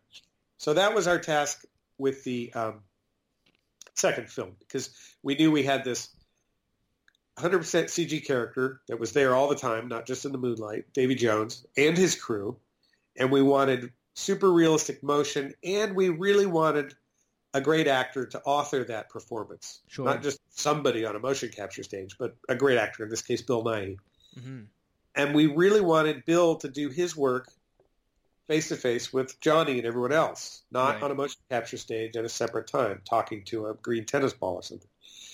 Um, so that forced us to come up with what we at that time called iMocap, just basically because we needed a name for it that was different from regular mocap. And um, and so we came up with this different kind of suit that had these sort of checkered bands on it instead of the little retroreflective markers, and instead of having dozens of tiny cameras fixed around a set, we just had a couple of video cameras that we could plop down kind of anywhere hmm right, right as the scene was getting ready to, to start. Uh, as long as we weren't in the way or blocking a light or you know something, we could put these little cameras down and we could capture the motion. And it wasn't as clean or high fidelity as what you get on a motion capture stage, hmm but it was definitely good enough to capture what we needed. Um, and then the actors could do their job where they should do it, which is with all the other actors reacting to each other and you know Sure. the magic happens on set. So that was the birth of that, and that's become widespread in the industry now. Um, Weta has done great things with on-location motion capture for the, in their apes films Oh yeah. Uh, for instance. But you know, we and they and they also, um, you know, they were trying to solve the same problems at that time. With at the time we were doing, uh, you know, the first and second um, Pirates of the Caribbean films. You know, they were doing the these. They had done already some of the Lord of the Rings films, yeah. and were on their way to finishing the third, I think, by then. But uh, uh, uh, you know, they had similar problems to solve with Gollum, so they were working on a lot of these same problems. Sure. Um, but so that was our path to it, and so that's how we came up with this system. And um, we didn't want to also tackle facial capture at that time. We had enough problems. We had to do sure. with, with body capture, trying to do that on set, and then also we had this whole problem with Davy Jones' tentacle beard and Mhm. how we were to solve that problem. So we didn't do uh, facial capture. That's come along since then. But um, but uh, so we had to animate his face completely by hand, but we would study Bill's performance intensely, you know, down to the tiniest fraction of movement of an eyebrow or an eyelid. Sure, little would nuances. just look at it. Uh, yeah. Anyway, so that was the job on that, and and then it was him, and then it was you know like a dozen of his crew as well. So Sure. quite, Wow. quite a big job. So the the original mocap suits, you said they had like reflector balls on them, and then Yeah. when it went on and it evolved to like these stripes and whatnot, what what exactly are those stripes doing? Are they giving you like this goes here, and you just kind of like velcro, for lack of a better term, you just velcro the animation onto that marker, and it'll kind of move with them? Kind of, yeah. I mean, basically, we wanted to have markers on the actors that um, provided symbols that were of a known dimension and shape. You know, squares, triangles, circles, Uh huh. and on a material that was sort of dimensionally stable. In other words, if you just printed that on the fabric, it would stretch and wrinkle and things like that. But these bands were kind of a flexible plastic, and Mhm. so they um, once they were attached to the costume, the little symbols on them didn't distort, um, so that you could look at a piece of footage with this character with these bands on and track their motions optically um, much better than if they were just you know in normal clothes. And uh, again, not quite as faithfully as as this you know a motion capture stage where you've got dozens of little cameras seeing all these little points of light, but still pretty good. And and our motion capture, our on set iMocap suits have evolved over the years. The ones we use now look super different than the ones we had. Uh, like for instance, if you look at footage of uh, Alan Tudyk behind the scenes footage of Alan Tudyk from Oh, Rogue yeah. One, the suit he's wearing has really totally different markers and things. And that's just because we've learned as we've gone along and made changes to it and stuff. But the ones we had on Pirates were uh, basically just these black and white bands that were kind of on every movable part of the body. So, you know, wrist, elbow, upper arm, shoulder, et cetera, et cetera. Sure, sure. That is crazy. So you guys have always been like right on the precipice of the next thing, developing technology that like isn't even here yet. That's bonkers. So you That's the that's the most fun. You know, if, if you have a project where that you're kind of like, yeah, we pretty much know how to do this work, it's sort of boring. Sure. No, that's like, that's boy, I have no idea how we're going to do this. That's that's a lot more fun. that is nuts. I like I am amazed. The all of you guys are just magicians to me. And then the idea that you like hand animated Davy Jones's face and then you had the mocap for the body and this was after Jar Jar. So to think Jar Jar, you have a guy there who's not wearing all of those stripes and all those like he's not wearing a reflective ball suit and you Yep. still came through and it that is wow. You know, one one day I'm gonna come to I'm gonna come to Lucasfilm and I'm just gonna shake everyone's hand and be like, "Thank you, thank you, thank you," and hold me to this because it's recorded now. All of That's it. right. That is Then I'll hold insane. So you you do this and then you end up at, you end up nominated. So we're just gonna you end up nominated for an Oscar, and Yeah. the Oscars is not something everyone, even in the industry, even people that are good in the industry, gets to experience. So you're there, and then and then you win. What what was that night like? Uh, it was every bit of as awesome as you kind of would hope. Like you know, what I mean, like nothing bad happened. We didn't. It's not like we won, but then, we, but then our limo got in a crash, and you know something. Right. wrong. It was great. And the weather was great. Um, we and the thing is, so we been we were nominated for the first Pirates film, but that Yeah. year we knew we were not going to win because uh, Return of the King was up, and everybody knew they were not gonna won win. every They were going to win everything. they won. They won everything that year that they were nominated for. Yep. Um, so we knew, and so in a way, it was more relaxing. It was like, hey, this is awesome. We get to go to the Oscars. We don't have to worry about it because we know we're not going to win. We'll just, you know, it'll be fun.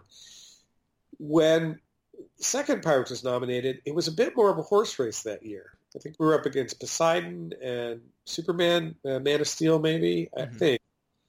And um, and back then there were only three nominees for the visual effects category. Now there are five. Yeah. Um, but it was a little more like, well, we could win, and so that was way more nerve wracking. Like in the month or so between the announcement of the nominations and the actual Oscars night, it kind of you have to work hard to not let it completely obsess your your brain. Sure. And I, what I did, I had a little game I played with myself where I would force myself to imagine not winning, um, so that so that it was would be less of a shock. Like I would actually rehearse that moment in my head Sure, sure. where they call out Superman or Poseidon or whatever, and not think. And then every now and then, as a reward, I would allow myself the fun of imagining, you know, well, what if we did win though? What would that be like? But I wouldn't do that constantly because I just thought that's a recipe for being for cr- like crushing myself. Oh yeah, oh yeah. You, Um, you so practice then- your fake clap for the other people.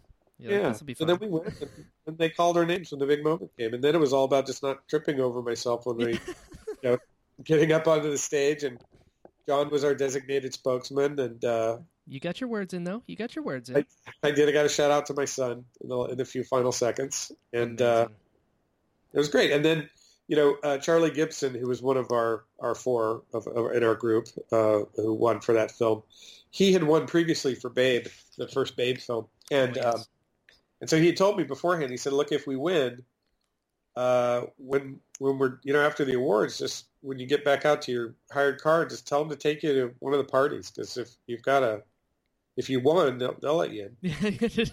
you just pull So out your Oscar. I'm good, right? Yeah.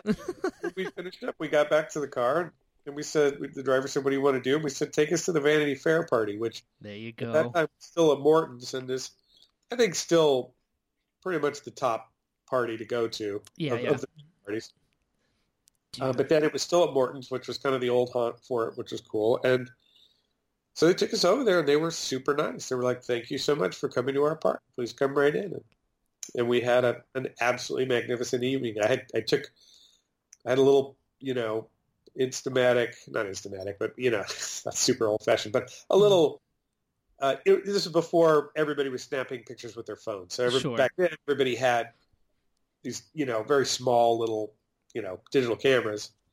Uh, I forget what brand it was, but I had one of those in my pocket, and I was just constantly taking people's picture all night. And because I had that golden idol in my hand, because you had the key to the city. yeah, people were super nice about it. In fact, you'd have like ridiculously famous people coming up and saying, "Can I hold that?" And you just think to yourself, Smart. "Uh, Smart. "You must be over this by now." I mean, look at you. You're, you know, whoever." And and they were just they loved it. They were just like, "Take my picture with it." I'm like, okay, I'll take your picture. Dude, I would have done the exact same thing. Let's be honest. It was an awesome evening. Is it is Awesome. it heavy? It is. They're great. They're exactly the weight they seem like they ought to be. Like you pick it up and you go, "Ooh, yeah." yeah. That's- you know what I mean? This Like, was earned. Yeah, nobody has ever picked one of those up, I don't think, and gone, eh, feels a little cheap. It's like, Yeah. no, they, whatever. It, it's almost like they focus group tested it. Like, I don't think they That's did, right. but it's, just, it's just exactly what you kind of want it to be in terms of weight and solidness and everything. It's yeah. it's because it's it's full of all the crushed dreams, and they just, they just melted you know, they can't even, they, they, they still have, they have to rent new space every year for all the crushed dreams. That's right. They, you know. they, they melt them. They melt them down. Put in gold dye, and that's what this really is, that's right. Exactly. So, dude. That's that's incredible. So you do that. You you win an Oscar. Flash forward a couple years, your buddy John Knoll gets an idea to pitch this little movie yes. about uh, about some rebels, Yep. and then you find yourself working uh, on the precipice of new tech again in Rogue One.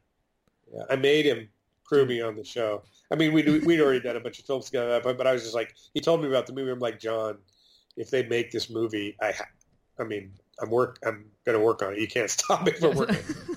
I would have done the same thing. Hey man, we both have Oscars, all right? So that means I'm riding your coattails everywhere. Just, it, it really tickled me that you know one of our own had had conceived the film and you know was going to have. yeah, I love that. Absolutely love that. And that's like one of my favorite things about like Lucasfilm specifically is that the people that are making the stuff now are actually fans of the stuff. Oh, absolutely. Like I think that, I think that's the most important because when you find someone like uh, like a big actor and you're like, oh, this is great. I don't want to name anyone. Harrison Ford. That's like, oh, you know, it's a job. Is you know, it's whatever. you're like, this thing means a lot to me. and so Yeah. when you get like, dude, one of your own, a guy from the VFX department, incredible, incredible dude, comes up with uh, like one of my all-time favorite Star Wars movies.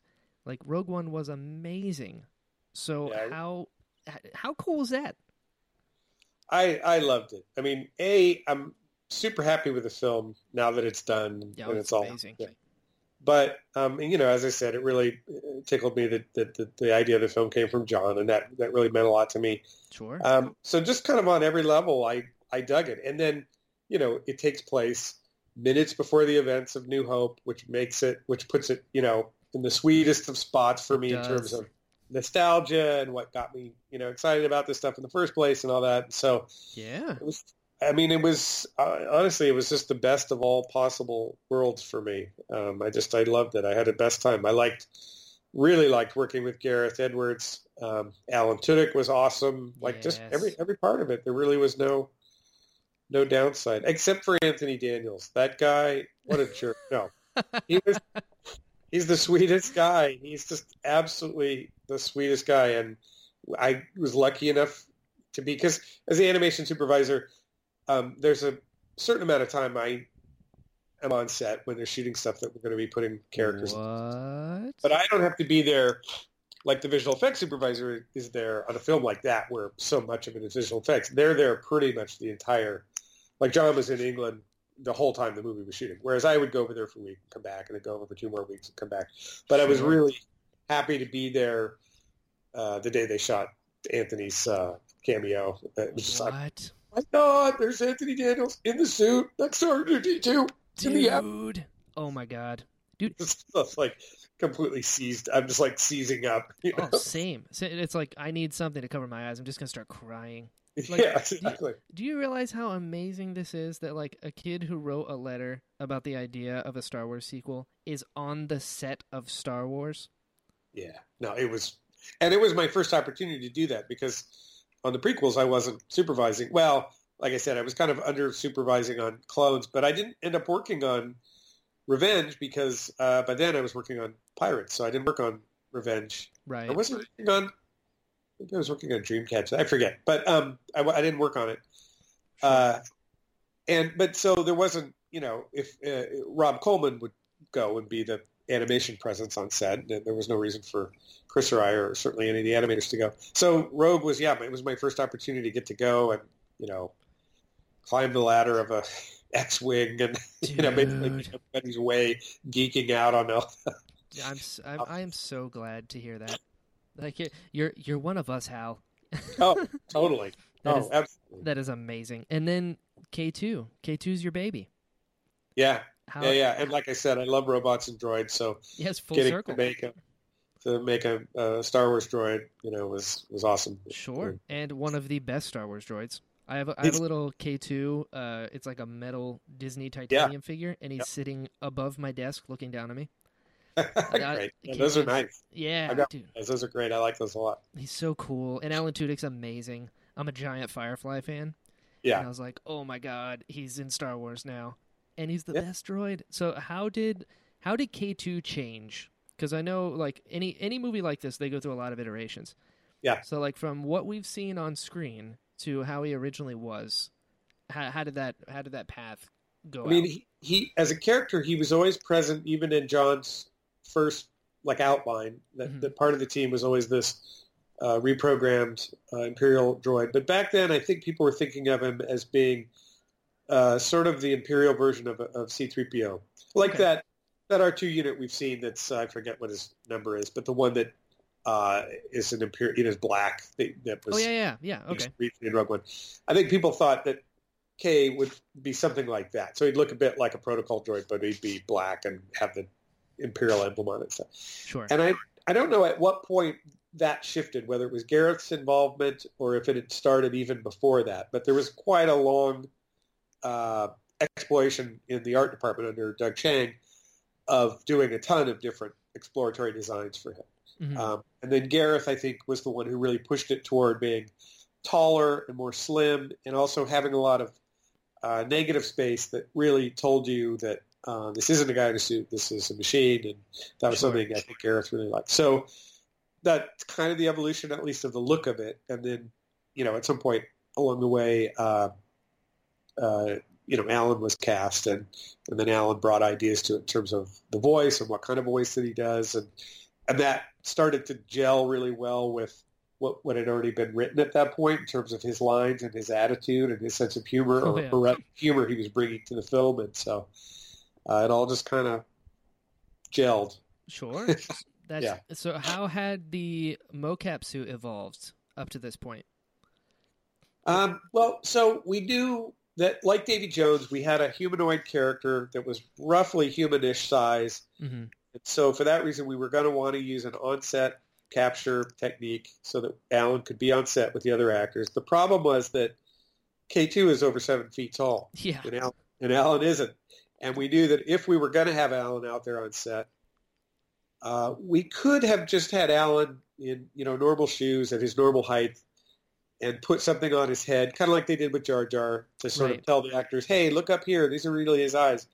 But we thought it would be better if we were really going to capture his movements and use them, which was the plan, uh, to find a way to get him up to the right height and give him those long legs that K2 has so that his gait and his whole, you know, style of walking and everything would be correct for someone that tall with legs that long. So hmm uh, Neal Scanlan's group, who did, who's sort of the creature shop for the, the modern Star Wars films over in uh, Pinewood, uh, figured out these stilts for Alan to wear, and they're a little bit like those painter stilts that like drywall guys wear, except a lot more sophisticated. They sourced these uh, ankles that were for, I guess, for prosthetics. They're they're motorized, but they have sensors in them so that when the foot lifts off the ground, it will lift the toes slightly, uh, so you don't have to lift the foot artificially high to keep it from catching on things, and they'll adjust for angle and the terrain and that sort of thing.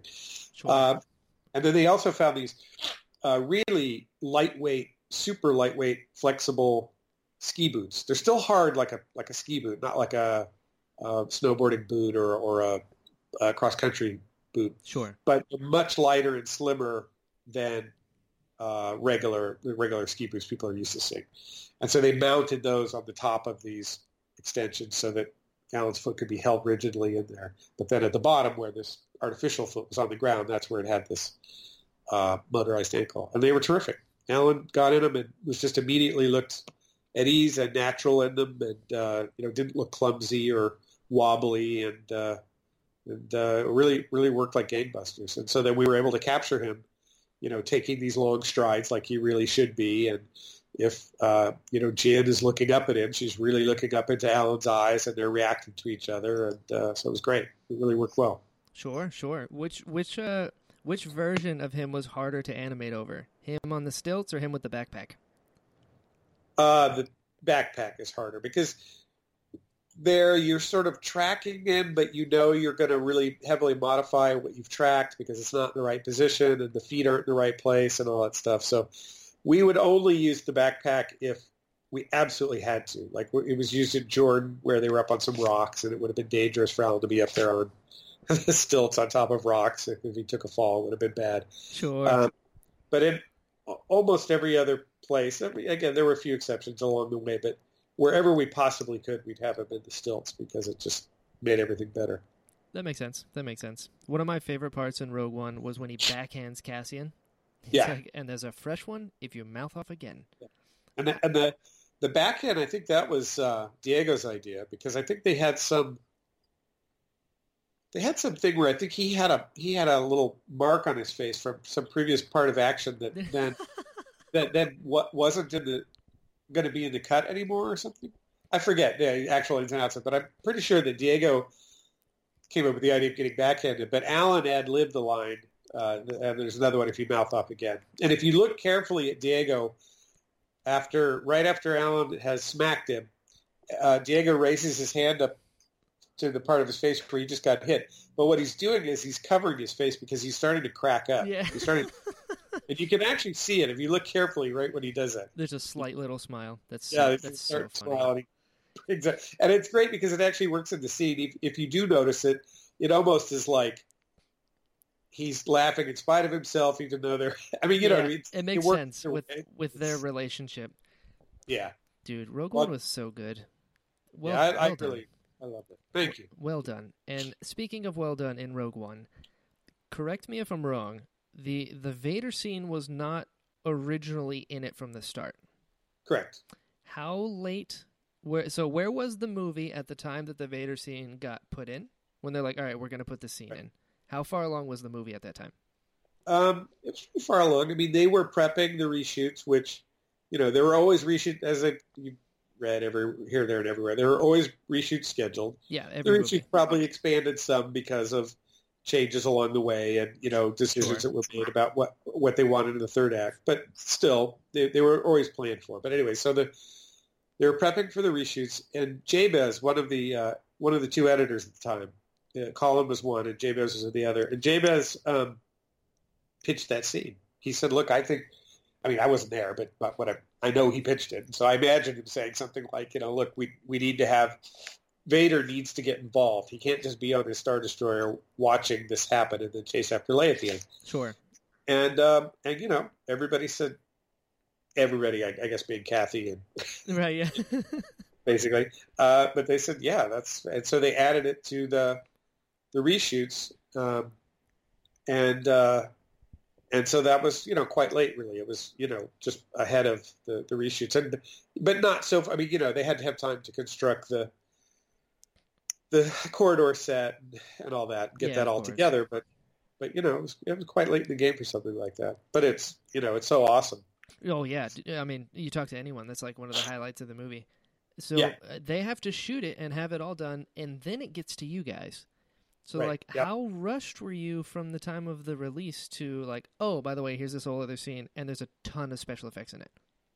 I, you know, I mean, that was one more thing to do, and it, and it added to the work. But honestly, um, I would say just generally, the changes in the third act uh, caused us to have to kind of backload the effects more than maybe we had planned for. But Okay. it, hap- it happens a lot. I mean, it, Sure. it wasn't like that film was like the worst example of that ever for any of us. It was just, uh, it was just a, you know, it was tricky and there were a lot of moving parts. And um, but I would say the harder thing was the uh, space battle because, Really?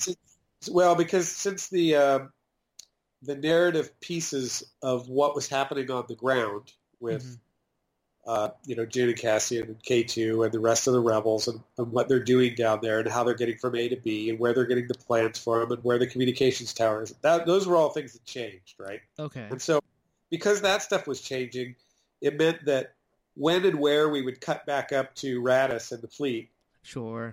was changing and what those beats needed to be to push the story along. And so um, some of that stuff just had to wait a little bit for other things to gel. And, and so I would say that was, for me, that was the most challenging aspect of uh, of the changes that did occur in the third act was the space battle by far. Other things like having the Vader scene added, you know, it, it it makes more work for us. But honestly, those scenes from a visual effects standpoint um, weren't as huge. I mean, we had to do lightsaber and a bunch of other tricky patching and different things and wire removals for the guy who goes up into the ceiling and things like that. Sure. But it wasn't. Uh, the space battle was a lot more work to pull together and figure out and make sure it was serving the story and that it was fitting in with the rest of the changes that were happening on the ground. So, um, but yeah, but it was all you know, good, challenging work. Yeah, you. I mean, you did it. Well done. That, that- that's actually uh, what you brought up something that I that I've always wondered. What goes into a lightsaber effect? Because I've seen a ton of fan films and I've seen a ton of stuff online where like people have recreated it, but it never quite looks like the movie. What You know- what sells a lightsaber effect? I can't tell you. Not, and, and I don't mean I can't tell you like I'm bound. Yeah, legally, I mean I can't tell you because it's it's the the call just gets cut. my, it's not part of my like job description. You know what I mean? There's, but there, Sure. I'll tell you what. And he and he, I- I think he'll be okay with this. Mhm. Uh, there's a guy on Twitter named Todd Vaziri. Yes, I follow Todd. I've him for a long time. Yeah, Todd is a wonderful guy, a really good guy, hmm and he's he's very knowledgeable about that exact kind of thing. Many about many things in visual effects and beyond visual effects. He's a very smart guy, um, but he's very happy to uh, share his knowledge. So I would suggest you hit Todd up with that question. Tell him I sent you, Sure, I will do that. and uh, he'd probably start a whole Twitter thread about what makes a lightsaber look correct and what we've changed over the years and how we do them because they ha- it has changed. Like we don't do them now the way we did them on Phantom Menace, and certainly, of course, uh, ever since the digital revolution, that's a totally different technology from how they were done on the original trilogy. Sure. So, um, but a lot of it is looking back at those old films and trying to make sure that it kind of feels the same, even though we're using totally different technology. But I would talk to Todd about that. I'm not passing the buck. I honestly don't know. Like I don't know what um, he could tell you. It's because Sure, sure. that's all. And Is the it- funny thing is, that's the kind of work I wanted to do when I first started out. When I left Cal Arts, was this sort of animated effects like lightsabers, and blasters, and Sure. electrical things like that. More like elements Now- as opposed to creatures and things. Yeah, exactly. Now all this time later, I'm all about the creatures and things, and I, I don't even know how they're doing that stuff. Hey, I think it, I think it worked out. as long as we get the both of you. Um, so uh, for people that are listening and are really into like the nitty gritty, what software do you use at ILM? For character animation now, and for quite a while now, we use Maya. Okay. Um, we have a lot of, you know, in-house written uh, plugins and, and add-ons to it that are, that are just sort of our own special sauce. But the Uh-huh. basic, the basic, you know, program of Maya is is pretty industry standard now for character animation. There are some other programs, and um, certainly there's a there's a, uh freeware program called uh, Blender that I've seen some really great looking work come out of. That's completely free, Sure. crowd crowdsource or crowd whatever Mhm. not but um, but it's terrific. But you know, Maya is what most of the big effects houses use and have used for a while now for uh, character animation, certainly, uh, and and that's what we use as well. Gotcha, gotcha. And so, for somebody who wants to get into this kind of stuff, what advice would you give? Even like the crazy path that you've taken to get where you are now. What, what's Yeah. what's something you've learned or something you would pass on to someone to follow Uh, in your footsteps? I think the main thing is don't wait to be invited. What I mean by that is you'll you'll talk to a lot of people, especially younger people who are starting out, who might say, "Oh yeah, I, I got a film I want to make, but I, I can't make it till I get such and such camera." Mhm. or uh, I'm going to make an animated film, but I can't afford the software right now, so I can't make it. Don't wait for the stars to align and for you to have the perfect equipment and the perfect software. Uh, make you know make a flip book. Uh, get your iPhone and do some stop motion with Clay Animation. There's super cheap so, uh, stop motion animation programs for the iPhone uh, or whatever phone you use. Um, Sure. that are great. If you really want to do CG, like I said, go get Blender. Blender is completely free and it's super full feature. In fact, it's so full featured that some people may be scared off by it when they first start Sure. because it's like learning Maya. And and then speaking of Maya, Maya also has like a learning edition, a personal learning edition, and things like that. So there are ways to get access to the tools in a way that didn't exist when I was a kid. I mean, you either owned a film camera or you didn't. And if you didn't, then yeah, you were doing flip books on little pads of paper, which was the way I started out before I even uh, had a Super 8 camera. But sure. nowadays, people have access to, you know, you can cut your movie in iMovie. You can, you know, there's just so many great tools that are super accessible now. So I just, I just tell people don't, don't wait. Don't make excuses for yourself about why you're not starting. Just get on with whatever you can get on with now. Uh, uh, uh, and that, I think that's the most important thing. I agree. I think that is incredible advice. And nice. uh, Just do it. that just do it. Do Yes. it. Pull the Shia LaBeouf. I get no money from Nike for saying that. That's So, right. Yeah. we are not endorsed by Nike uh, here at this Right. podcast yet. but no, dude, I cannot believe I just looked at the time. We've been talking for almost two hours. I know. And I, I'll be shocked. Do you think anyone will actually stay with this to the end? Absolutely. Dude, this has been so much fun. Like I cannot tell you how much I appreciate your time. Ah, it's been fun for me too. I'm I'm so glad to hear that. Like I'm I'm so excited. People are gonna love this. Trust me. I I know my peeps, and this was incredible. Thank you for your time. Um, Sure. I gotta ask, where can people find you online? Uh, I'm on Twitter, just Hal Hickel, all, just one word, Hal Hickel on Twitter. Uh, and that's it, really. I don't have a website. Um, Sure. And my Facebook, I tend to keep kind of mostly to my family. Good so, idea. Good idea. uh, uh, but yeah, I'm on Twitter, and I'm, I'm reasonably responsive when I have time to be. You know, if people Sure. have questions or, or whatever, yeah, I'm there. I'm not all, I'm not hidden or anything. I'm, I'm right there. That's right. the password is K two. That's But- But yeah, this has been fun. Thank you again. I really appreciate it. Thank you for all the work that you do. Uh, it's Uh, it's very very much appreciated on this end. it's my pleasure. I feel very lucky to to, uh, to get to do it. So. Yeah. Fantastic. And